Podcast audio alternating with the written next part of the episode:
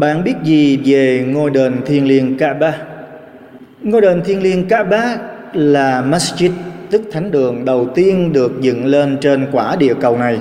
Allah đứng tối cao và ân phúc phán, Quả thực, ngôi đền đầu tiên được chỉ định cho nhân loại để thờ phượng Allah là cái tại Bất Cá tức Mecca đó là ân phúc và chỉ hướng cho toàn nhân loại nơi đó có những dấu hiệu rõ ràng chỗ đứng của Ibrahim và ai đi vào đó sẽ được an toàn.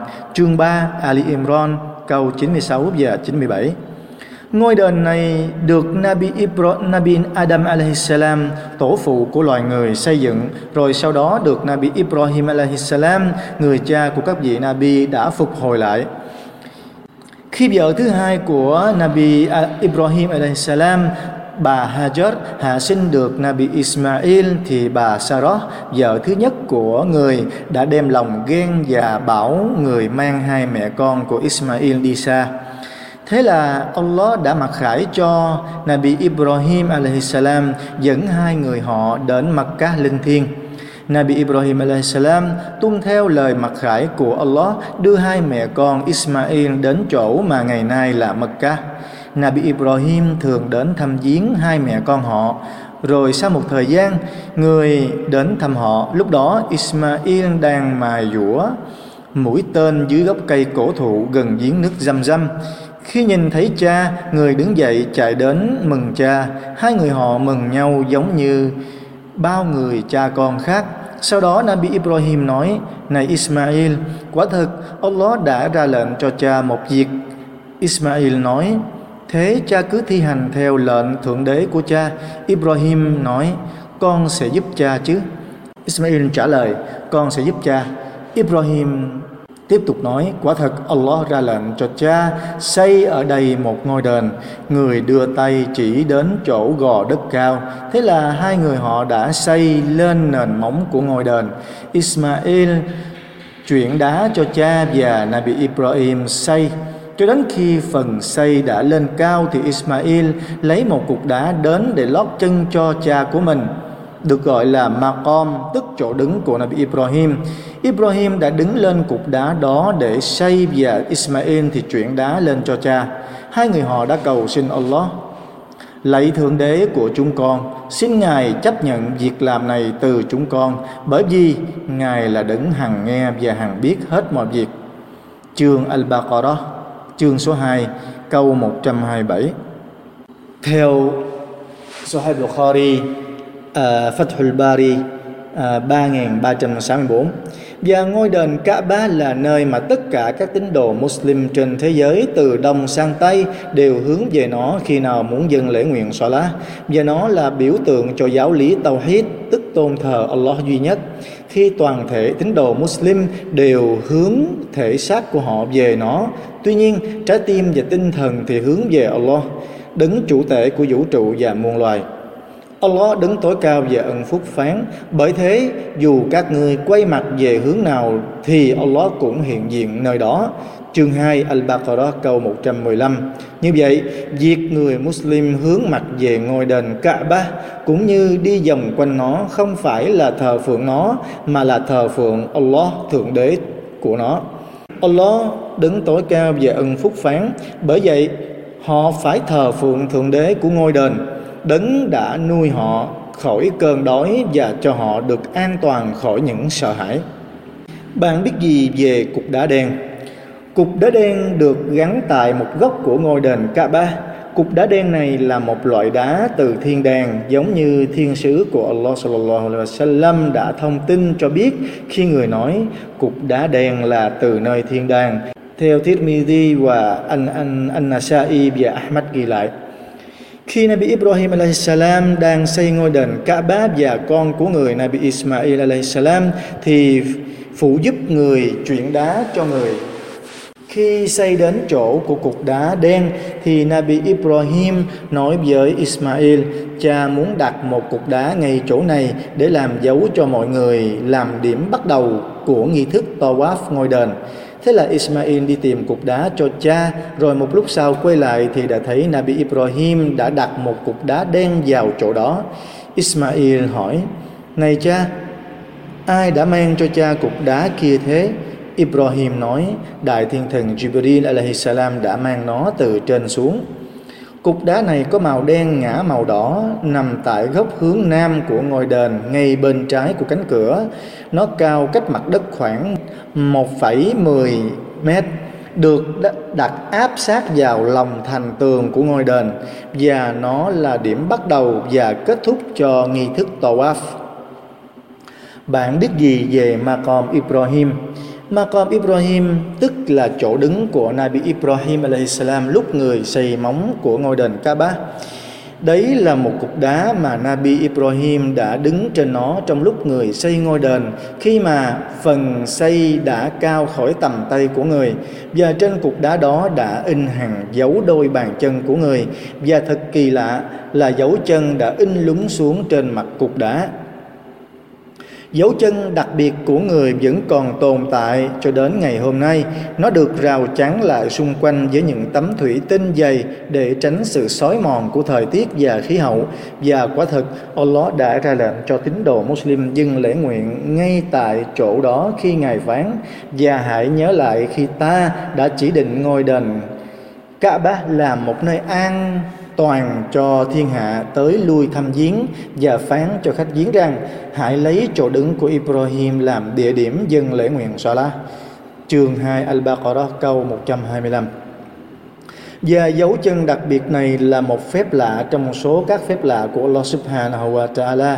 Và Ngài muốn nhân loại nhớ đến vị Nabi của Ngài, Ibrahim alaihi salam và nguyên thủy của cục đá đen và ma com là từ đá ngọc nơi thiên đàng, bởi Nabi sallallahu alaihi wasallam nói, cục đá đen và ma com là hai cục đá ngọc thuộc ngọc, thuộc đá ngọc ở nơi thiên đàng.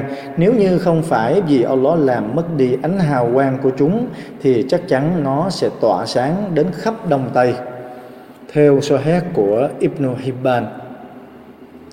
Bạn biết gì về núi An-Nur. Núi An-Nur đây là một ngọn núi mà thiên sứ của Allah sallallahu alaihi wasallam đã từng ngồi tịnh trong hang của nó trước khi lãnh nhận sứ mạng thiên sứ. Hang núi này được gọi là hang núi Hira. Trước khi nhận lệnh sứ mạng thiên sứ, Nabi thường thích đến hang núi này, để ngồi tịnh một số đêm và ở tại hang núi này đại thiên thần Jibril alaihissalam xuống, mang theo lời mặc khải đầu tiên từ trên trời, một sự bắt đầu cho sứ mạng thiên sứ và nabi của người sallallahu alaihi wasallam. Bạn biết gì về giếng nước dâm dâm giếng nước dâm dâm khi Nabi Ibrahim salam đưa mẹ con Nabi Ismail đến chỗ của ngôi đền Kaaba hiện nay ở Makkah theo lời mặc khải của Allah, thì lúc đó ở đấy là nơi thung lũng quan vắng, không có một bóng người, không có một bóng cây cối và cũng chẳng có nước. Nabi Ibrahim bỏ lại hai mẹ con Ismail ở nơi đó cùng với một túi nước uống và một ít trà là khô và rồi bỏ đi. Mẹ của Ismail dội chạy theo sau và nói, Này Ibrahim, Chàng đi đâu mà lại bỏ mẹ con em Ở nơi thung lũng không có bóng người, Cũng chẳng có một thứ gì như thế này? Bà đã hỏi Nabi Ibrahim nhiều lần như vậy, Nhưng người không quay lại nhìn bà. Thế là bà hỏi, Có phải Allah đã ra lệnh cho chàng làm như vậy, Phải không, như vậy không? Nabi Ibrahim trả lời Dân Bà nói, nếu như vậy thì Ngài sẽ không bao giờ bỏ rơi mẹ con em. Rồi bà quay lại, Nabi Ibrahim đã đi. Đến khi hai mẹ con Ismail không còn nhìn thấy nữa bóng dáng người nữa thì người đứng hướng mặt về phía ngôi đền rồi đưa tay lên cầu nguyện. Allah phán về lời cầu nguyện của người như sau: Lạy Thượng Đế của bề tôi, bề tôi đã định cư con cháu của bề tôi nơi thung lũng tức mặt cát không có đất đai trồng trọt, gần ngôi đền thiên liêng của Ngài, tức Cả Ba, để cho chúng có thể dâng lễ nguyện xoa lá. Bởi thế xin Ngài làm cho tấm lòng của một số nhân loại đói thương mà nuôi chúng với quà quả của họ để chúng có thể tạ ơn Ngài. Chương 14 Ibrahim câu 37 Vậy là mẹ Ismail cho người bú và uống từ nước mà Nabi Ibrahim đã để lại cho mẹ con bà. cho đến khi túi nước đã cạn, bà khác và Ismail cũng khác, Ismail cũng khác. Thế là bà bắt đầu nhìn xung quanh, nhưng chẳng thấy chỗ nào có nước cả. Gần đó, ở hai bên có hai ngọn đồi Sofa và Marwa bà leo lên ngọn đồi sofa để nhìn ra phía xa, mong rằng sẽ nhìn thấy ai đó, nhưng chẳng thấy một bóng người. Rồi bà lại đi xuống đồi sofa, chạy sang đồi marwa đối diện, lại leo lên đồi và nhìn ra xa, nhưng cũng chẳng thấy một bóng người. Cứ như thế, bà đã chạy qua, chạy lại giữa hai ngọn đồi đến bảy lần.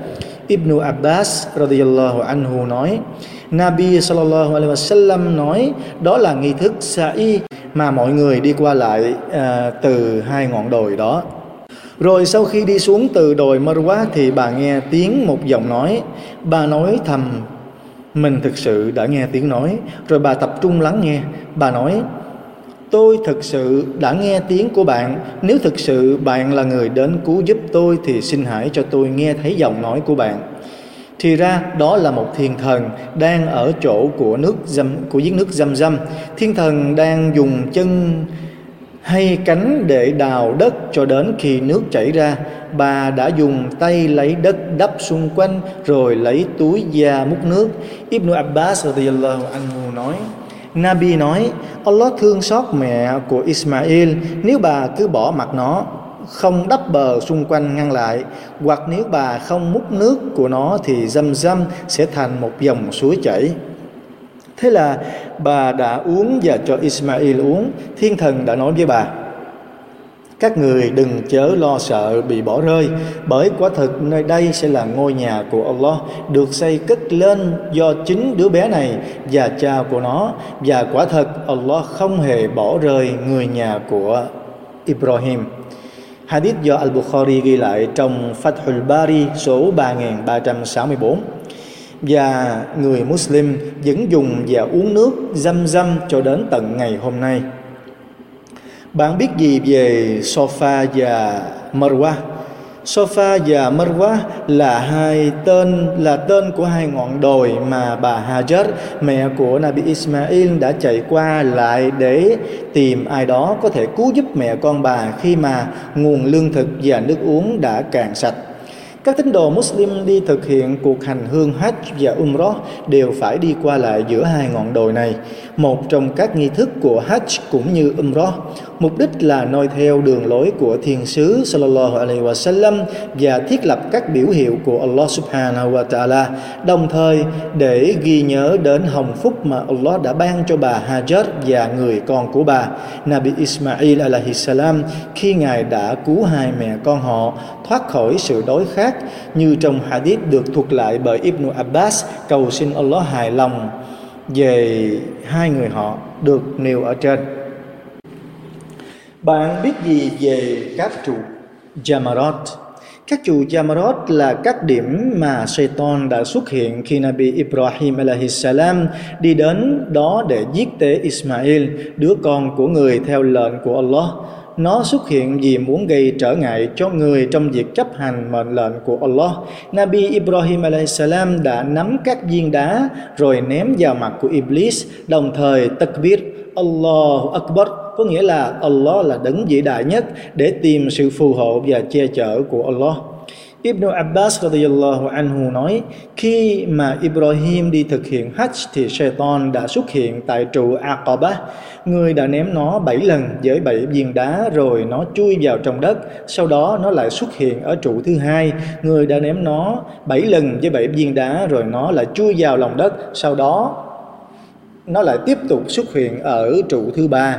Và Nabi Ibrahim lại ném nó bảy lần với bảy viên đá rồi nó lại chui vào trong đất và khi mà Allah biết rõ sự trung thực và ngay chính của Nabi Ibrahim trong việc chấp hành và tuân thủ mọi mệnh lệnh của Ngài, Ngài đã cho một con cừu từ thiên đàng ban thiên đàng xuống để cho người giết tế thế chỗ cho Ismail con của người. Cho nên việc giết tế con vật mà người Muslim thực hiện vào mùa Hajj là đường lối của họ, mục đích để tỏ lòng tạ ơn Allah Subhanahu wa Ta'ala và lưu nhớ đến sự kiện ngoan đạo của hai vị bề tôi của Ngài. Allah phán, và ta đã chuộc mạng đứa trẻ tức Nabi Ismail bằng một con vật tế vĩ đại. Chương 37 as-saffat, câu 107 và những người Muslim trong cuộc hành hương Hajj của họ có nghi thức ném đá các trụ Jamarot là để theo đường, là để theo đường lối của người cha của họ, Nabi Ibrahim salam, đồng thời để thể hiện hành động nguyên rủa Satan rằng nó là kẻ thù của họ và mục đích cao cả nhất chính là sự phụng mệnh Allah khi Ngài ra lệnh việc làm đó. Bạn biết gì về các ngày lễ của người Muslim? Những người Muslim có hai ngày lễ lớn trong năm, đó là ngày lễ Eid Fitri, tức lễ xả chay sau tháng Ramadan và ngày lễ Eid al-Adha, lễ giết tế. Ngày lễ Eid al-Fitr diễn ra vào cuối tháng nhịn chay Ramadan. Nó được gọi như vậy vì người Muslim phải ăn uống bình thường trở lại sau khi đã hoàn thành tháng nhịn chay bắt buộc của họ. Đồng thời vào ngày đó, người Muslim phải xuất lương thực bổ thí cho người nghèo và khó khăn. Còn ngày lễ thứ hai, đó là Eid al-Adha, diễn ra vào ngày mùng 10 tháng Zulhijjah, tức tháng 12 của niên lịch Islam. Ngày lễ được gọi với cái tên như vậy vì vào ngày đó những người Muslim đi hành hương Hajj và những người Muslim khá giả giết các súc vật như cừu, dê, bò hay lạc đà để ăn và phân phát thịt cho người nghèo và khó khăn. Bạn biết gì về Masjid Nabawi? Đó là masjid tức thánh đường đầu tiên trong Islam được Nabi sallallahu alaihi wasallam cùng các Sahaba thuộc những người Al-Ansar xây cất khi người đến Madinah. Tại một nơi ân phúc và thiên liêng được con lạc đà chỉ định theo lệnh của Allah. Câu chuyện là khi Nabi vừa đặt chân xuống Madinah thì mọi người ai cũng muốn giành lấy dây cương lạc đà của người. Nhưng người bảo họ hãy bỏ mặt nó chỉ định vì Allah đã ra lệnh cho nó rồi và trong masjid này có nội phòng của thiên sứ, nơi mà người được chôn cất khi qua đời bởi các vị Nabi đều được chôn cất ngay tại chỗ họ lìa trần những người Muslim được khuyến khích đến Masjid Nabawi dâng lễ nguyện Salah và đi ngang qua chỗ nội phòng của thiên sứ Sallallahu Alaihi Wasallam để chào Islam và cầu nguyện cho người. Bạn biết gì về ngôi đền Maqdis, tức Masjid Aqsa ở Jerusalem? Ngôi đền Maqdis là một nơi linh thiêng được Allah đứng tối cao và ân phúc đã lựa chọn kể từ khi Ngài tạo dựng vũ trụ làm một nơi thờ phượng cho những người có đức tin. Nó là masjid thứ hai được dựng trên trái đất. Theo lời thuật của Abu Dhar, Tôi hỏi, thưa thiên sứ của Allah, masjid nào được dựng đầu tiên trên trái đất? Người nói, Masjid Al-Haram tức Mecca. Tôi hỏi tiếp, kế tiếp là masjid nào nữa? Người Sallallahu Alaihi Wasallam nói, Masjid Al-Aqsa, Jerusalem. Tôi hỏi giữa chúng cách nhau bao lâu thì Nabi Sallallahu Alaihi Wasallam nói 40 năm và ở bất cứ nơi nào khi đến giờ Salat thì ngươi hãy dâng lễ nguyện Salat bởi vì tất cả đều là masjid theo sự ghi nhận của Muslim. Sau khi Nabi Adam alaihissalam đã dựng ngôi đền Kaaba, Allah ra lệnh cho người đi đến Jerusalem để dựng ngôi đền Maqdis. Người đã, đựng, đã, đã dựng nó và nó là ngôi đền đầu tiên được dựng lên ở vùng đất Kudus, tức ở Jerusalem, tức vùng đất linh thiêng. Nabi Sulaiman, tức Solomon, đã phục hồi và mở rộng ngôi đền Maqdis này.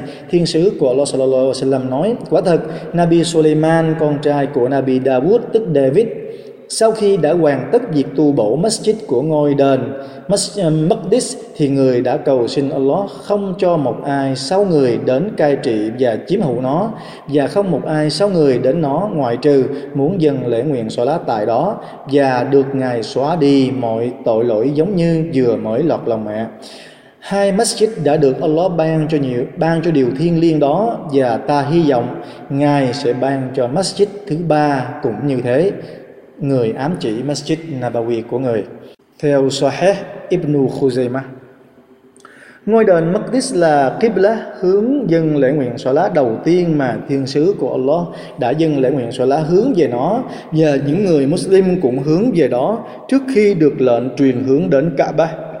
Và nó là nơi mà Nabi Sallallahu Alaihi Wasallam được đưa dạ hành đến và từ nó người được đưa thăng thiên lên trời và đã làm imam chủ trì lễ nguyện lá cho các vị Nabi khác trong đó. Và Masjid Maqdis còn là một trong ba masjid được du hành được phép du hành từ xa đến để dâng lễ nguyện Salat và mỗi một lần dâng lễ nguyện Salat tại đó sẽ ban, sẽ được ban ân phước tương ứng với 500 lần lễ nguyện Salat tại các masjid khác ngoại trừ Masjid Al-Haram và An-Nabawi. Nabi Sallallahu Alaihi Wasallam nói, không được du hành từ xa đến một masjid nào đó ngoại trừ ba masjid sau Masjid này ám chỉ Masjid của người, Masjid Nabawi của người, Masjid Al-Haram tức Makkah và Masjid Al-Aqsa Jerusalem. Islam và tài chính Nguồn tài chính trong Islam là nguồn tài chính của Allah. Nó được ký thác cho mỗi người bề tôi quản lý và phải chịu trách nhiệm về nó. Do đó, người bề tôi phải đi tìm nguồn tài chính bằng các con đường hợp pháp, tức hợp giáo luật Islam – cũng như phải chi tiêu đúng mức và hợp lý theo quy định của giáo luật. Ngay cả việc chi tiêu cho bản thân cũng phải đúng mức, tức không được quan phí. Thiên sứ của Allah sallallahu alaihi wasallam nói, vào ngày phán xét, người bề tôi sẽ được hỏi, y đã trải qua tuổi đời của mình cho những gì? Kiến thức hiểu biết của y được vận dụng vào việc gì? Nguồn tài sản của y đã kiếm được bằng cách nào và đã chi tiêu như thế nào? Và cơ thể của y đã trải qua những hoạn nạn gì?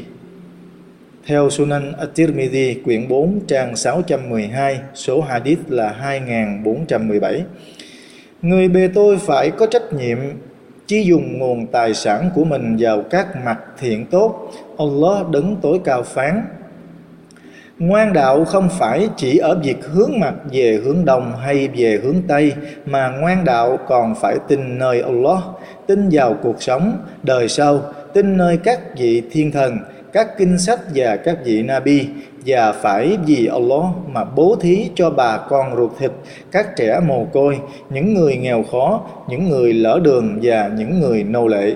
Chương 2 Al-Baqarah câu 177 Islam và phụ nữ Islam xem nam giới và phụ nữ là hai phái khác biệt mỗi phái có quyền và nghĩa vụ nhất định Islam xem việc tôn trọng và ưu ái với phụ nữ là một biểu hiện của một người lương thiện và đức hạnh. Nabi Muhammad sallallahu alaihi wasallam nói: những người tốt nhất trong các ngươi là người cư xử tốt nhất với người phụ nữ của họ. Ibn Hibban, quyển 9 trang 483 số hadith 4176 Người phụ nữ luôn được ưu tiên hơn đàn ông nam giới trong việc được đối xử tốt và yêu quý. Thiên sứ của Allah sallallahu alaihi wasallam nói với người đàn ông đã hỏi người rằng, ai là người đầu tiên đáng để cho y yêu thương và cư xử tốt nhất? Thì Nabi sallallahu alaihi wasallam bảo, mẹ của người Người đàn ông lại hỏi tiếp, kế đến là ai nữa? Người cũng lại bảo, mẹ của ngươi. Y lại hỏi, kế tiếp là ai? Thì người vẫn nói, mẹ của ngươi. Người đàn ông vẫn hỏi, kế đến là ai? Lần này, người sallallahu alaihi wasallam mới bảo rằng, Cha của ngươi. Al-Bukhari, quyển 9 trang 483 số hadith 4176 Vai trò của người phụ nữ trong Islam như thiên sứ của Islam sallallahu alaihi wasallam đã nói, quả thật phụ nữ là anh em ruột thịt của người đàn ông. Theo Sunan Abu Dawud quyển 1 trang 61 số hadith 236. Islam đã xem việc tôn trọng và đối xử tốt đẹp với phụ nữ là biểu hiện của bản chất lương thiện và đạo đức hoàn mỹ. Nabi Muhammad sallallahu alaihi wasallam nói: Người có đức tin hoàn hảo nhất là người có phẩm chất đạo đức tốt nhất và người tốt nhất trong các ngươi là người đối xử tử tế nhất với người phụ nữ của họ. Sahih Ibn Hibban, quyển 9, trang 483, số hadith 4176. Phụ nữ cũng giống như đàn ông trong bản chất con người chứ không phải là nguồn gốc của tội lỗi và cũng không phải là nguyên nhân khiến Nabi Adam alaihissalam, tổ tiên của loài người bị trục xuất khỏi thiên đàng. Phụ nữ giống như đàn ông trong việc phải gánh vác những bổn phận giáo luật. Những gì người phụ nữ phải có nghĩa vụ giống như những gì mà người đàn ông phải có nghĩa vụ.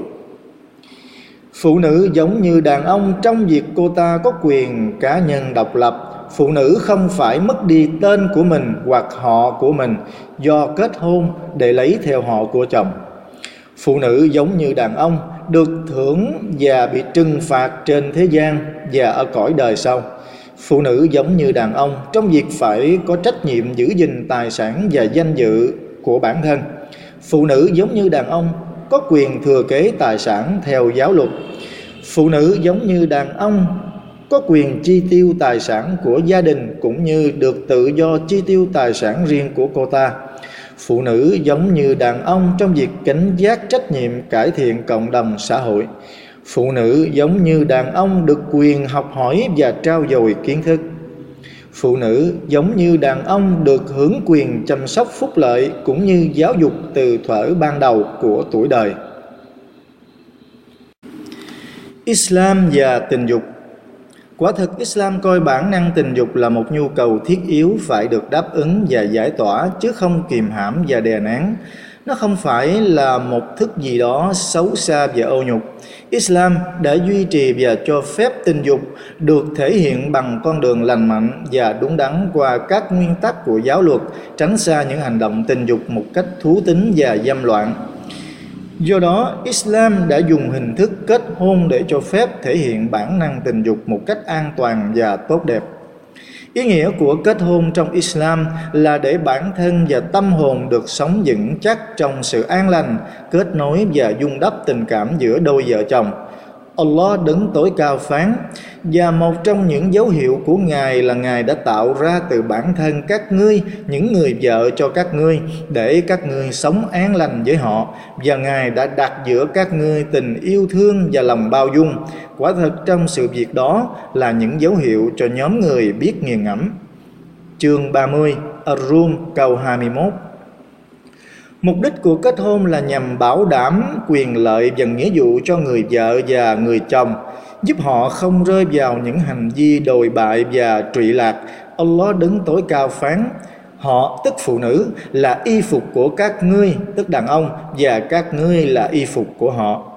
Chương 2 Al-Baqarah câu 187 để đảm bảo sự an toàn cho từng cá nhân và giữ cho xã hội được trật tự và an lành, Islam đã nghiêm cấm mọi hình thức cũng như các hành vi cản trở bản năng tình dục một cách hợp thức hóa. Islam không muốn dẫn đến tình trạng quan hệ tình dục bừa bãi ngoài hôn nhân, quan hệ tình dục đồng tính một cách tự nguyện hay cưỡng bức mang lại hậu quả không tốt đẹp. Những đứa trẻ sinh ra không được nuôi dưỡng, chăm sóc và dạy dỗ vì không có cha hoặc bị bỏ rơi bởi chúng sẽ là những gánh nặng cho xã hội. Hơn nữa, việc quan hệ tình dục bừa bãi không nằm trong khuôn khổ hôn nhân còn là nguyên nhân gây ra những căn bệnh nguy hiểm và ảnh hưởng của nó không phải chỉ đối với từng cá nhân thực hiện hành vi tình dục mà nó còn gây ảnh hưởng đến toàn xã hội. Allah đấng tối cao phán, các ngươi đừng đến gần zina, tức quan hệ nam nữ ngoài hôn nhân, bởi quả thật đó là điều xấu mang lại điều ô uế. Chương 17 Al-Isra, câu 32 Islam với những người không phải tín đồ Muslim những người ngoại giáo tức không phải tín đồ Islam khi đã là những người nằm trong hiệp ước quan hệ với đất nước Islam thì Islam không cho phép xâm hại đến tính mạng, tài sản và danh dự của họ. Các tín đồ Muslim không được phép đối xử bất công hay gây thù oán cho họ hoặc làm mất đi quyền lợi của họ trong quan hệ và giao tế. Allah đứng tối cao phán Allah không cấm các ngươi đối xử tử tế và công bằng với những người không chinh chiến với các ngươi và cũng không trục xuất các ngươi ra khỏi nhà cửa của các ngươi. Chương 60 Al-Mumtahina câu 8 Thiên sứ của Allah sallallahu alaihi wasallam cũng có nói chẳng phải ai đối xử bất công và gây khó khăn cho người, nằm trong hiệp ước hoặc chiếm đoạt một thứ gì đó từ y, thì ta sẽ là người biện hộ cho y vào ngày phán xét. Và thiên sứ của Allah lấy các ngón tay chỉ vào lòng ngực. Chẳng phải người nào giết một người nằm trong hiệp ước là y đã phạm tội với Allah và phạm tội với thiên sứ của ngài. Allah sẽ cấm y ngửi thấy mùi hương của thiên đàng, mặc dù quả thật mùi hương của nó lan tỏa đi xa khoảng 70 năm thời gian. Sunan al-Bayhaqi, quyển 9 trang 205 số hadith 1818.511 Islam tôn trọng các tôn giáo thiên chúa khác Quả thực Islam luôn tin ở những thông điệp trước nó được khai truyền xuống từ Thượng Đế và tin vào tất cả các vị Nabi cũng như các vị thiên sứ của Ngài. Islam luôn yêu thương và tôn kính họ. Allah đứng tối cao phán và đó là lập luận mà ta đã ban cho Ibrahim để y dùng đối đáp với người dân của y. Ta nâng cấp bậc cho người nào ta muốn, bởi vì thượng đế của ngươi rất mực sáng suốt, rất mực hiểu biết, và ta đã ban cho y, tức Ibrahim, đứa con trai Ishaq và đứa cháu nội Jacob tất cả đều được ta hướng dẫn, và ta đã hướng dẫn Nuh. Trước đó và đã hướng dẫn trong dòng dõi của y tức Ibrahim, Dawood, Suleiman, Ayub, Yusuf, Musa và Harun. Và ta đã ân thưởng những người làm tốt đúng như thế. Và ta đã hướng dẫn Zakaria, Yahya, Isa và Ilyas. Tất cả đều là những người lương thiện. Và ta đã hướng dẫn Ismail, Al-Yasa, Yunus và Lut. Tất cả đã được ta đặt ân hơn thiên hạ và trong số cha mẹ của họ, con cái của họ và anh em của họ, ta đã chọn và hướng dẫn họ theo chính đạo. Chương 6 Al-An'am, câu 83 đến câu 87 Quran nói gì về Nabi Musa alaihi salam? Allah đứng tối cao phán. Và hãy nhớ lại trong kinh sách, quả thật Musa là một người thành tâm, y là vị thiên sứ và là vị Nabi. Chương 19 Maryam, câu 51 Quran nói gì về Nabi Isa alaihi salam và mẹ của người Maryam? Allah đứng tối cao phán, và hãy nhớ lại khi các thiên thần nói, này Maryam, quả thật Allah đã thanh lọc và lựa chọn ngươi. Ngài đã lựa chọn ngươi trong vô số những người phụ nữ trên thế gian này chương 3 Ali Imran, câu 42 Allah đứng tối cao phán Quả thực, hình ảnh của Isa đối với Allah giống như hình ảnh của Adam. Ngài đã tạo hóa người Adam, từ đất bụi rồi Ngài chỉ cần nói với nó thành thì nó thành ngay lập tức. Chương 3 Ali Imran, câu 59 Allah đứng tối cao phán, Này hỡi người dân kinh sách, Chết tỏ ra thái quá Trong tôn giáo của các ngươi Mà hãy nói sự thật về Allah Masih Isa, tức Giêsu con trai của Maryam chỉ là một sứ giả của Allah và là lời phán tức hải thành. Mà Ngài truyền xuống cho Maryam và là một tinh thần ruh từ Ngài. Và chớ nói ba ngôi. Các ngươi hãy từ bỏ tư tưởng đó sẽ tốt cho các ngươi hơn. Chỉ có Allah là thượng đế duy nhất. Ngài là đấng siêu việt hơn về việc có một đứa con trai vì rằng mọi dạng vật trong các tầng trời và mọi dạng vật dưới đất đều là tạo vật của ngài. Và riêng Allah thôi đủ làm một đấng thọ lãnh sắp đặt tất cả mọi hoạt động, không cần đến một đứa con trai nào để giúp ngài cả. Chương 4 An-Nisa, câu 171 Islam và chiến tranh, Jihad, tức thánh chiến, luôn được gắn cho tôn giáo Islam nhưng jihad trong Islam được hiểu theo một cách tổng thể, có nghĩa là sự đấu tranh và sự đấu tranh với bản ngã, tức sự phấn đấu vượt qua dục vọng của bản thân để từ bỏ, lánh xa những điều nghiêm cấm, nghiêm chỉnh thực hiện các bổn phận và nghĩa vụ tôn giáo theo khả năng để làm hài lòng Allah, thượng đế của muôn loài và mọi dạng vật. Thiên sứ của Allah sallallahu alaihi wasallam nói: Người jihad là người chiến đấu với bản thân mình vì con đường chính nghĩa của Allah đấng tối cao. Ibn Hibban Việc truyền bá Islam đến những người không phải tín đồ Muslim qua việc giới thiệu, giải thích và trình bày dựa trên những dẫn chứng từ Quran cùng với sự kiên nhẫn, chịu đựng, sự từ chối và phủ nhận của những ai không tin là một hình thức của jihad. Allah đứng tối cao phán và nếu muốn, ta có thể bổ nhiệm tại mỗi thị trấn một người cảnh báo. Do đó, ngươi chớ nghe theo những kẻ không tin mà hãy dùng nó, tức Quran, đấu tranh chống lại chúng bằng một cuộc đấu tranh vĩ đại.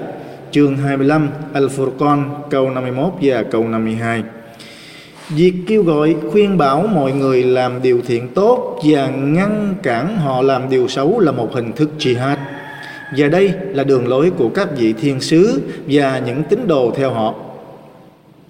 Thiên sứ của Allah sallallahu alaihi wa sallam nói: Tất cả các vị Nabi được Allah cử phái đến cho các cộng đồng trước ta đều có những người luôn noi theo đường lối của họ, luôn chấp hành đúng theo mệnh lệnh của họ rồi thời sau đó, đã có những người không tuân thủ họ nói những điều họ không làm và làm những điều không được sai bảo. Do đó, người nào đấu tranh chống lại họ bằng đôi tay của mình thì đó là người có đức tin. Và người nào đấu tranh chống lại họ bằng chiếc lưỡi của mình thì đó là người có đức tin. Và người nào đấu tranh chống lại họ bằng trái tim của mình thì đó là người có đức tin. Và những gì phía sau những thứ đó sẽ không phải là đức tin iman, dù chỉ so với một hạt cải, theo Muslim ghi lại. Việc cư xử tốt với mọi người, Không làm hại và gây phiền hà cho ai, Luôn gieo niềm vui cho mọi người, Nhẫn nại và chịu đựng khi bị mọi người hãm hại Và cư xử không tốt Là một hình thức jihad. Thiên sứ của Allah sallallahu alaihi wasallam nói: Người đi giúp đỡ những người quá phụ và giúp đỡ những người nghèo khó hoặc người dân lễ nguyện ban đêm, nhịn chay ban ngày giống như người đi đấu tranh cho con đường chính nghĩa của Allah. Hadith do Al-Bukhari ghi lại. Việc đi du hành xa để học hỏi và tìm tòi kiến thức tôn giáo Islam là một hình thức jihad. Thiên sứ của Allah sallallahu alaihi wasallam nói: ai đi ra ngoài tìm kiếm và học hỏi kiến thức thì y được xem là đang đi đấu tranh cho con đường của Allah cho tới khi y trở về. Tirmidhi Việc truyền dạy kiến thức cho người là một hình thức jihad. Thiên sứ của Allah sallallahu alaihi wasallam nói: Người nào đến thánh đường này của ta, tức thánh đường Nabawi, chỉ muốn điều tốt đẹp, y chỉ muốn học hỏi và truyền dạy kiến thức thì người đó được coi là người đi đấu tranh cho con đường chính nghĩa của Allah. Và người nào đến thánh đường của ta vì mục đích khác thì y được xem như một người đang ngắm nhìn vật chất của người khác. Ibn Majah. Lời nói trung thực là điều jihad. Thiên sứ của Allah sallallahu alaihi wa sallam nói, sự đấu tranh tốt nhất là lời nói công bằng trước nhà cầm quyền hay nhà lãnh đạo bất công? Abu Dawud Hiếu thảo với cha mẹ là một hình thức jihad. Có một người đàn ông đến gặp Nabi sallallahu alaihi wasallam để xin người cho phép tham gia đánh chiến jihad, thì người hỏi, cha mẹ của cậu vẫn còn sống chứ? Người đó nói, dân vẫn còn sống. Người Nabi sallallahu alaihi wasallam bảo Người hãy jihad trong việc chăm sóc cho hai người họ. Việc dễ dãi với mọi người cũng như có sự thông cảm trong mua bán như không nâng giá lên cao những món hàng mà mọi người cần hoặc giữ độc quyền, một món hàng nào đó là hình thức jihad. Quả thật, có lần thiên sứ của Allah sallallahu alaihi wa sallam đi ngang qua một người trong chợ, y bán thức ăn với giá rẻ hơn giá trong chợ. Nabi sallallahu alaihi wa sallam nói anh bán trong chợ của chúng ta với giá rẻ hơn giá của chúng ta hay sao?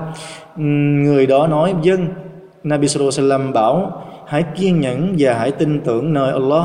Người đàn ông đó nói dân Nabi Sallallahu Alaihi Wasallam nói, ta sẽ báo tin mừng rằng người hòa nhập với chợ của chúng ta như người jihad trên con đường chính nghĩa của Allah và người đập quyền trong chợ giống như người vô đức tin nơi kinh sách của Allah subhanahu wa ta'ala. Al-Mustasrik dựa trên các nguyên tắc của hai bộ Sahih Al-Bukhari và Muslim. Uy tín luôn giữ chữ tín trong mọi việc với mọi người và xã hội là hành, là hình thức jihad. Thiên sứ của Allah sallallahu alaihi wasallam nói: người lao động khi được thuê làm việc y nhận lấy quyền lợi của mình và cho đi đúng phần nghĩa vụ của y, thì y được coi là người jihad trên con đường chính nghĩa của Allah cho tới khi nào y trở về nhà. At-Tabrani. Đi hành hương Hajj, Umrah là hình thức jihad. Thiên sứ của Allah sallallahu alaihi wa sallam nói, Đi hành hương Hajj là jihad Và Umrah là việc làm ngoan đạo. Hadith do Ibn Majah ghi lại. Đi đến thánh đường để dâng lễ nguyện Salah là hình thức jihad Thiên sứ của Allah sallallahu alaihi wasallam nói, việc đi đến thánh đường là một trong những hình thức jihad cho con đường chính nghĩa của Allah subhanahu wa ta'ala. At-Tabrani. Thiên sứ của Allah sallallahu alaihi wasallam nói, các người có muốn ta dạy cho các người những điều mà ta sẽ dùng nó để xóa đi những lỗi lầm và dùng nó để nâng nâng cấp bậc của các người ở nơi ngài không? Các vị Sahaba nói, thưa thiên sứ của Allah, chúng tôi rất muốn. Nabi sallallahu alaihi wasallam nói, hoàn thiện chu đáo việc tẩy rửa wudu trong hoàn cảnh khó khăn, nhiều bước chân đến thánh đường, chờ đợi lễ nguyện so lá tiếp theo sau khi đã dần lễ nguyện so lá hiện tại, đó là những sợi dây giao ước. Theo Muslim ghi lại, và cứ như vậy, tất cả việc làm thiện tốt và ngoan đạo còn lại đều là những việc làm jihad. Do đó, jihad đích thực chính là jihad của bản thân trong mỗi tín đồ Muslim suốt cả cuộc đời của y. Còn jihad được hiểu trong một khía cạnh cụ thể thì nó không phải là sự chiến đấu để xâm lược người khác mà là sự chiến đấu chống lại sự chống lại kẻ thù đã xâm lăng xứ sở của những người Muslim nhằm để bảo vệ tài sản, tính mạng và tôn giáo của họ. Sự chiến đấu đó là điều được giáo luật cho phép, riêng chiến tranh để tranh giành quyền lợi thế tục như chiến tranh để bành trướng thế lực, chiến tranh để chứng tỏ quyền lực và chiến tranh trả đũa thì Islam hoàn toàn nghiêm cấm. Tuy nhiên, jihad trong Islam có những khuôn khổ và nguyên tắc chứng tỏ đó là tôn giáo của nhân từ và thương xót. Những tù binh chiến tranh, những kẻ bại trận đều có những quyền nhất định. Người nào muốn rõ thêm về vấn đề này thì hãy nghiên cứu thêm các sách chuyên về đề tài này. Islam và môi trường Islam ra lệnh phải giữ gìn và bảo vệ môi trường, nghiêm cấm gây ô nhiễm cho nó dưới mọi hình thức. Điều đó được thể hiện ở các điểm sau đây. Thứ nhất, khuyến khích trồng cây xanh. Thiên sứ của Allah sallallahu alaihi wa sallam nói, không một người Muslim nào trồng một cái cây hoặc giường tược để con người hay chim muôn và thú vật ăn mà không được Allah ban cho ân phước của việc sadaqah tức bổ thí. Al-Bukhari quyển 2 trang 817 số 2195. Thứ hai, Islam khuyến khích bài trừ những gì là nguyên nhân gây hại. Thiên sứ của Allah sallallahu alaihi wasallam nói, nhặt những thứ gây hại trên lối đi cũng là một điều sadaqah. Al-Bukhari quyển 3 trang 1090 số 2827. Islam khuyến khích công tác tự kiểm dịch để ngăn chặn sự lây lan của dịch bệnh cho cộng đồng khác nhằm để duy trì và bảo vệ cuộc sống của người khác. Thiên sứ của Allah sallallahu alaihi wasallam nói: Khi các người nghe có bệnh dịch tại vùng đất nào đó thì chớ đi vào, và khi dùng đất của các người có dịch bệnh thì các người trở ra khỏi đó. Al-Bukhari, quyển 5 trang 2163 số 5396 Islam nghiêm cấm giết hại thú vật, chim muôn một cách vô ích, chỉ mang tính phá hại chứ không mang lại nguồn hữu ích hay không gì mục đích cải thiện. Thiên sứ của Allah sallallahu alaihi wasallam nói: Ai giết một con chim sẽ chỉ vì thú vui chơi vô ích vào ngày phán xét cuối cùng nó sẽ kêu oan với Allah. Thưa thượng đế của con, quả thật tên đó đã giết con một cách vô nghĩa hắn không giết con vì mục đích hữu ích nào cả Sahih Ibn Hibban quyển 13 trang 214 số 5894 Islam nghiêm cấm mọi hình thức gây ô nhiễm môi trường. Thiên sứ của Allah sallallahu alaihi wa sallam nói: Các ngươi hãy biết kính sợ mà chớ đừng để mình trở thành những kẻ bị nguyền rủa. Các vị Sahaba hỏi: Thưa thiên sứ của Allah, người bị nguyền rủa là như thế nào ạ? À? Nabi sallallahu alaihi wasallam nói đó là những người đại tiểu tiện trên đường đi của mọi người hoặc ở những nơi có bóng mát để mọi người dừng chân nghỉ ngơi. Muslim quyển 1 trang 266 số 269 Islam và sự sạch sẽ Islam là tôn giáo chú trọng sự sạch sẽ, Allah đứng tối cao và ân phúc phán. Này hỡi con cháu của Adam, hãy ăn mặc trang nhã và sạch sẽ tại mỗi nơi thờ phượng. Các ngươi hãy ăn và hãy uống nhưng chớ quá độ, bởi vì Ngài không yêu thương những kẻ quá độ. Chương 37 Al-A'raf câu 31 Islam là tôn giáo thanh sạch, Allah đứng tối cao và ân phúc phán. Quả thực, Allah yêu thương những người biết ăn năn sám hối và yêu thương những người biết luôn giữ thân mình sạch sẽ. Chương 2 Al-Baqarah câu 222 Việc giữ thân mình, việc giữ thân thể sạch sẽ là điều kiện để cho việc dâng lễ nguyện so lá ngày đêm năm lần của người Muslim có giá trị nơi Allah subhanahu wa ta'ala. Như Islam bắt buộc phải tắm janabah, tức tắm junub, có nghĩa là tắm sau khi quan hệ vợ chồng. Và việc tắm rửa còn được quy định là điều kiện khuyến khích đối với một số hành vi thờ phượng khác như khuyến khích tắm rửa thân thể khi đi dân lễ nguyện so lá ngày thứ sáu, dân lễ nguyện so lá ngày đại lễ, đi hành hương Hajj và Umrah. Islam còn kêu gọi rửa tay trước và sau khi ăn.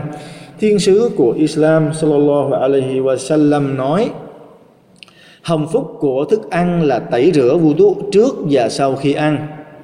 Sunan Tirmidhi quyển 4 trang 281 số 1846 Việc thường xuyên giữ vệ sinh răng miệng là việc làm mà Islam kêu gọi và khuyến khích duy trì. Vì thiên sứ của Islam sallallahu alaihi wasallam nói: nếu như ta không sợ gây khó khăn cho cộng đồng tín đồ của ta thì chắc chắn ta đã ra lệnh bảo họ phải dùng si quát vào mỗi giờ lần, vào mỗi giờ dân lễ nguyện so lá. Muslim, quyển 1 trang 220 số 252 thì si quát có nghĩa là dùng một loại gỗ trầm hương để chà răng miệng. Việc khử mùi hôi cơ thể cũng như tẩy sạch những nơi dễ dàng gây mùi hôi và đóng bẩn trên cơ thể là điều được Islam khuyến khích làm.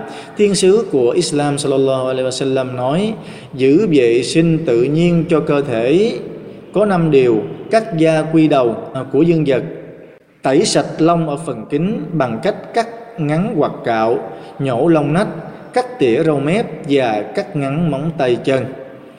Al-Bukhari, quyển 5 trang 2320 số 5959 Islam và kiến thức Tôn giáo Islam kêu gọi và khuyến khích học hỏi và tìm tòi kiến thức. Islam đề cao sự học hỏi và tìm tòi kiến thức và chê bai sự ngu dốt cũng như cảnh báo về mặt không tốt của sự ngu dốt. Thiên sứ của Allah sallallahu alaihi wasallam nói: học hỏi kiến thức tức nguồn kiến thức tôn giáo Islam là điều bắt buộc đối với một tín đồ Muslim. Sunan Ibn Majah quyển 1 trang 81 số 224 Islam xem việc đi tìm sự học hỏi cũng như truyền dạy kiến thức là một trong những nguyên nhân đưa tín đồ đến với thiên đàng.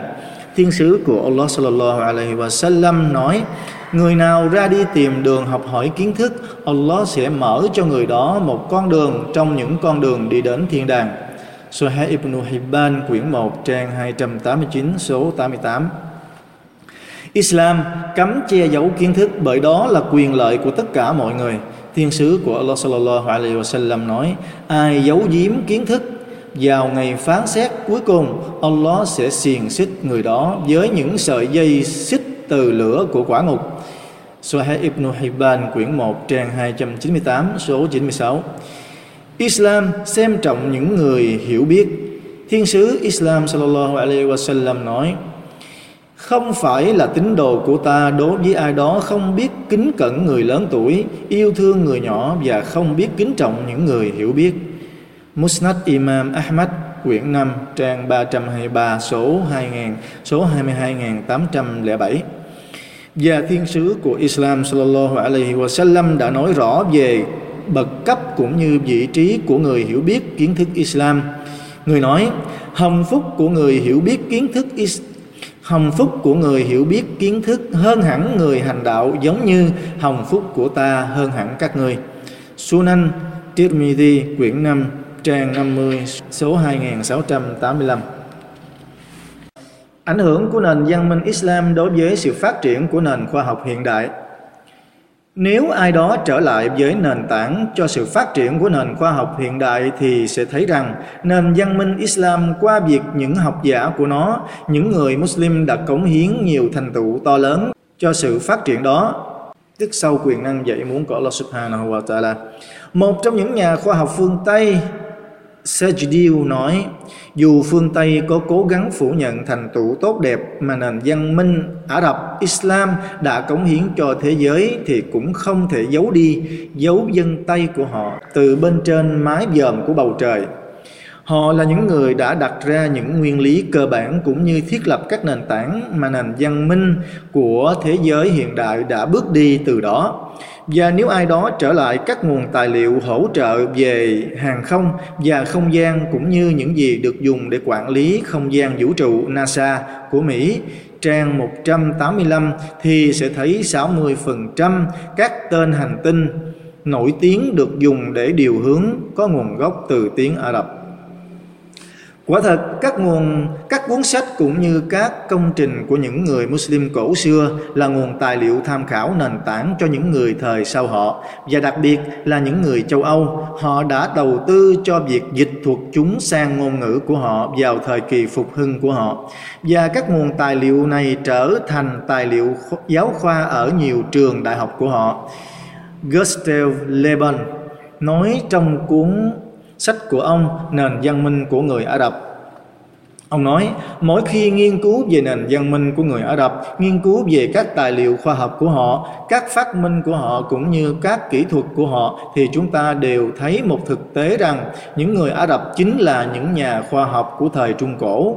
Và các trường đại học phương Tây trong năm thế kỷ qua đã không biết rằng những tài liệu khoa học là của họ và họ là những người đã đi trước châu Âu về vật chất trí tuệ và đạo đức và trong lịch sử chưa có một cộng đồng nào đạt được thành tựu như những gì mà họ đã đạt được trong khoảng thời gian ngắn. Trong toán học như đại số học, lượng giác học, hình hình học, không gian nổi bật nhất là nhà toán học Al-Khwarizmi.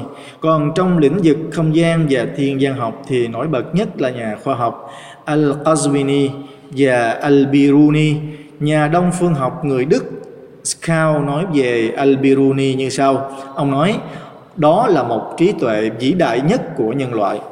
Còn trong các lĩnh vực y học và dược học, các học giả Muslim đã đưa ra các nguyên lý cơ bản mà thế giới hiện đại đã dựa vào chúng làm một cuộc cách mạng y học như các sách của Ibn Rushd, Ibn An-Nafis, Người đã hiểu được về hệ tuần hoàn nhỏ của máu trước Haraway, người Anh và Sartivus, người Tây Ban Nha một vài thế kỷ. Còn Ammar bin Ali và Ali bin Isa al-Kahal về nhãn khoa, Al-Hasan bin Al-Haytham là người đã đặt ra những giả thuyết và các nguyên lý khác nhau về thế giới quan học. Al-Mansuri và Abu Bakr al-Razi thì trong phẫu thuật học còn Muwaffaf Al-Baghdadi và Abu Qasim và Az-Zahrawi thì trong y học phẫu thuật răng miệng đã đưa vào từ điển y khoa khoảng 30 trang bị được coi như là một phần của máy được sử dụng trong các thủ thủ tục phẫu thuật và cách sử dụng chúng.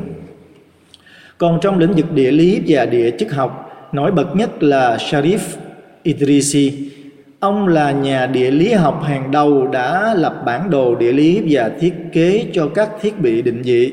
Và những nhà khoa học Muslim là những người đã cống hiến và đóng góp rất nhiều cho sự phát triển của nền văn minh. Và ai muốn biết rõ thêm về điều này thì hãy tham khảo thêm các sách nói về nó để thấy rằng tất cả các lý thuyết cũng như các nghiên cứu đều được lấy từ họ nhưng lại gắn cho những người khác họ. George Sarton nói, nếu không có các nhà khoa học Muslim cũng như không có những thành tựu của họ, thì chắc chắn các nhà khoa học sau này đã phải bắt đầu từ con số 0 và nền văn minh chắc chắn sẽ bị trì hoãn vài thế kỷ. Những nét đặc trưng của nền văn minh Islam Việc học hỏi kiến thức trong Islam là một yêu cầu của tôn giáo được giáo luật Islam khuyến khích như đã nói ở phần trên. Các nhà khoa học Muslim xưa dùng kiến thức khoa học của họ để thiết lập đức tin iman trong trái tim con người. Khác với nhiều nhà khoa học thời hiện đại, rằng họ là những người đã dùng kiến thức khoa học của họ như là một cách để thay đổi đức tin iman trong trái tim con người các nhà khoa học Muslim thời xưa dùng kiến thức khoa học của họ để phục vụ cho nhân loại, khác với hầu hết các nhà khoa học hiện đại, rằng họ là những người dùng kiến thức khoa học của mình để khai thác con người, cai trị và điều khiển con người, phục vụ cho lợi ích riêng của họ bằng cách tạo ra những vũ khí hủy diệt, chẳng hạn như các quả bom nguyên tử, nuclear, các vũ khí hủy diệt hàng loạt để tiêu diệt nhân loại, để chiến tranh với những kẻ cũng muốn cai trị và nắm quyền như họ, nhằm tranh giành sự thống trị thế giới. Các nhà khoa học Muslim thời xưa mang kiến thức khoa học của họ trải rộng cho tất cả mọi người để cùng hưởng lợi ích của nó khác với hầu hết các nhà khoa học hiện đại rằng, họ chỉ áp dụng nó như một sự độc quyền của riêng đất nước của họ, còn những người khác thì không được quyền các nhà khoa học Muslim thời xưa, mục đích của họ trong việc học hỏi và nghiên cứu kiến thức là muốn tìm ân phước và công đức nơi Allah Subhanahu wa Ta'ala, khác với hầu hết các nhà khoa học hiện đại, rằng họ dùng kiến thức khoa học làm phương tiện để tìm kiếm nguồn tài sản và vật chất.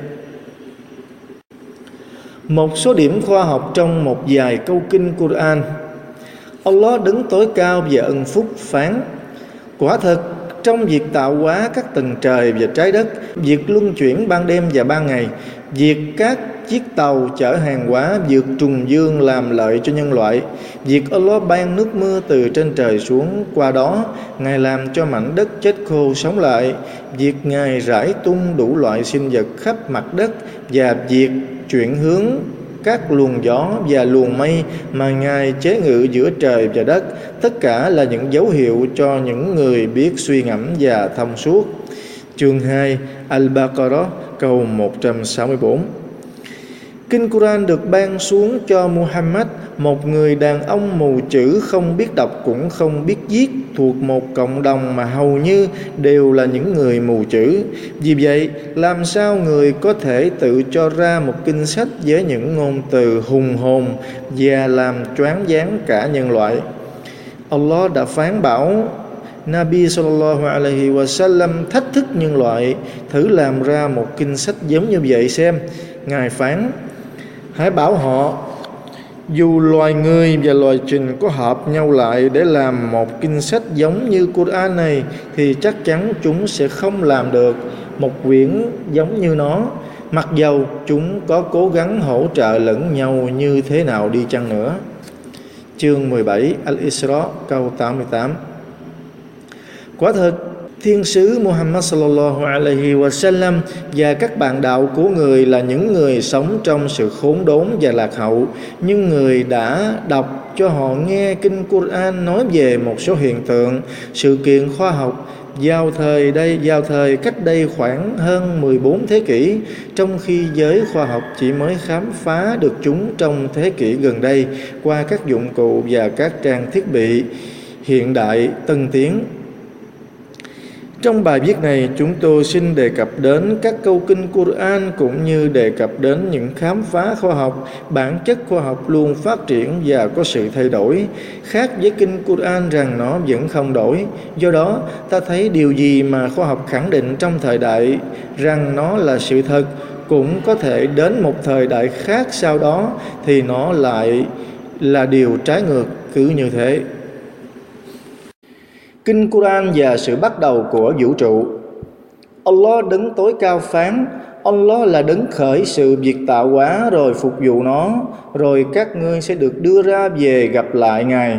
Chương 30 Ar-Rum, câu 11 Trong câu kinh này, Allah cho biết rằng Ngài là đấng duy nhất đã tạo ra tất cả mọi dạng vật trong vũ trụ. Càng khôn này từ hư vô và điều này không thể được nhận biết qua ý thức ngoài những gì được nói trong Quran. Kinh sách được mặc khải xuống từ nơi Allah Thượng Đế tối cao. Mô tả về việc khởi sự tạo hóa vũ trụ, Allah đứng tối cao về toàn năng phán. Allah là đấng sáng tạo các tầng trời và trái đất và một khi Ngài quyết định một việc gì, Ngài chỉ phán bảo hãy thành thì tức khắc nó sẽ thành theo ý chỉ của Ngài. Chương 2 Al-Baqarah câu 117 Thượng đế của chúng ta đấng tối cao và ân phúc đã thông tin trong câu kinh này rằng toàn bộ vũ trụ càng khôn này đều được Ngài tạo ra từ cái không. Và những gì trước sự tồn tại của vũ trụ này đều là kiến thức ở cõi vô hình.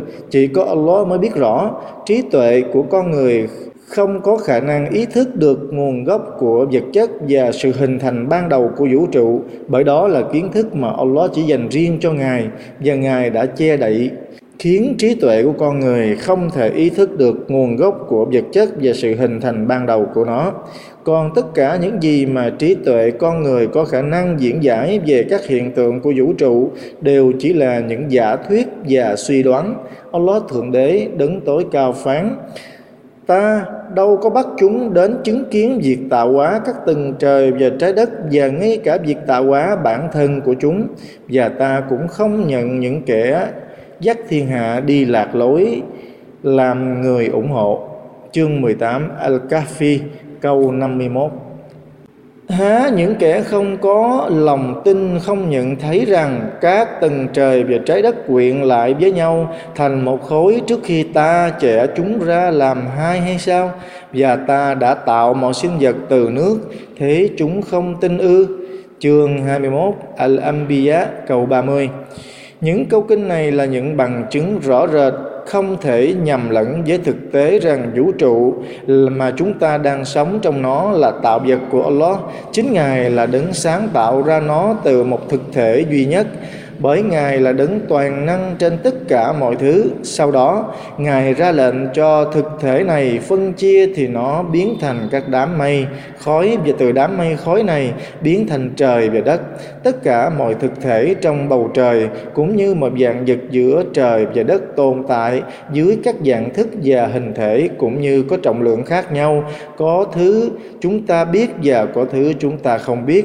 Điều này được Allah mô tả Ngài phán Hãy bảo họ, Muhammad, phải chăng các người phủ nhận đấng đã tạo hóa trái đất trong hai ngày và các người dựng những đối tác ngang vai với Ngài ư?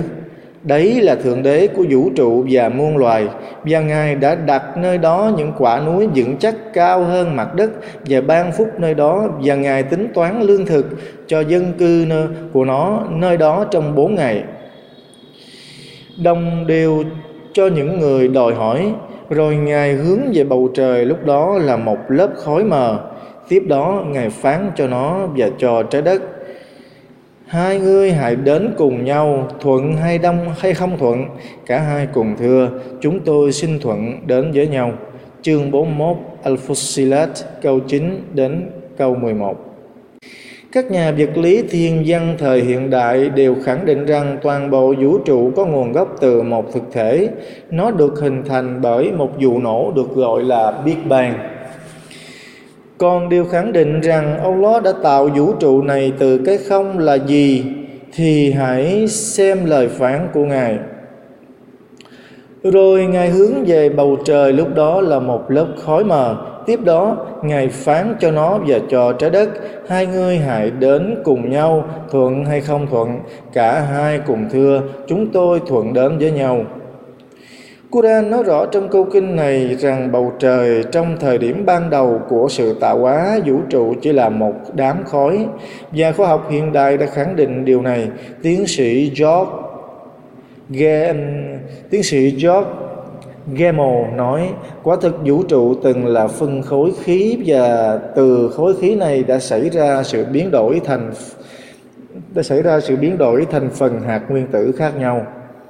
Nhà thiên văn học James Hans Jeans nói, có khả năng rằng vũ trụ ban đầu chỉ là lớp khối, lớp khí lây lan trong không gian theo một hệ thống và các tinh dân vũ trụ được tạo ra từ đám khối dày đặc này.